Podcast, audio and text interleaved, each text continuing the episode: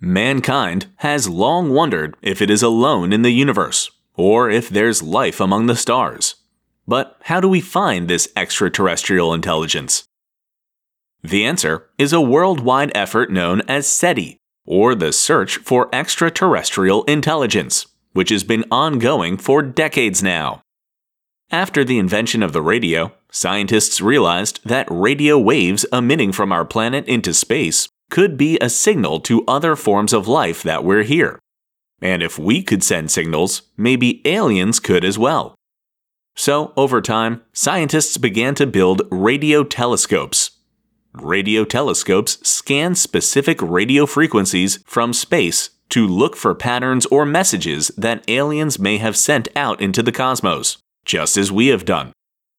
Some of these radio telescopes scanned wide swaths of the sky, trying to pick up any signals at all. Others are more targeted and can be focused on specific clusters of stars and planets that we believe could support life.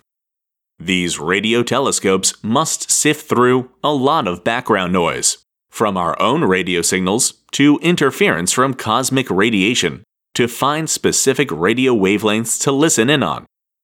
And while there are dozens of radio telescope arrays around the world, only a few are dedicated to the search for alien life in the hopes of one day hearing a hello.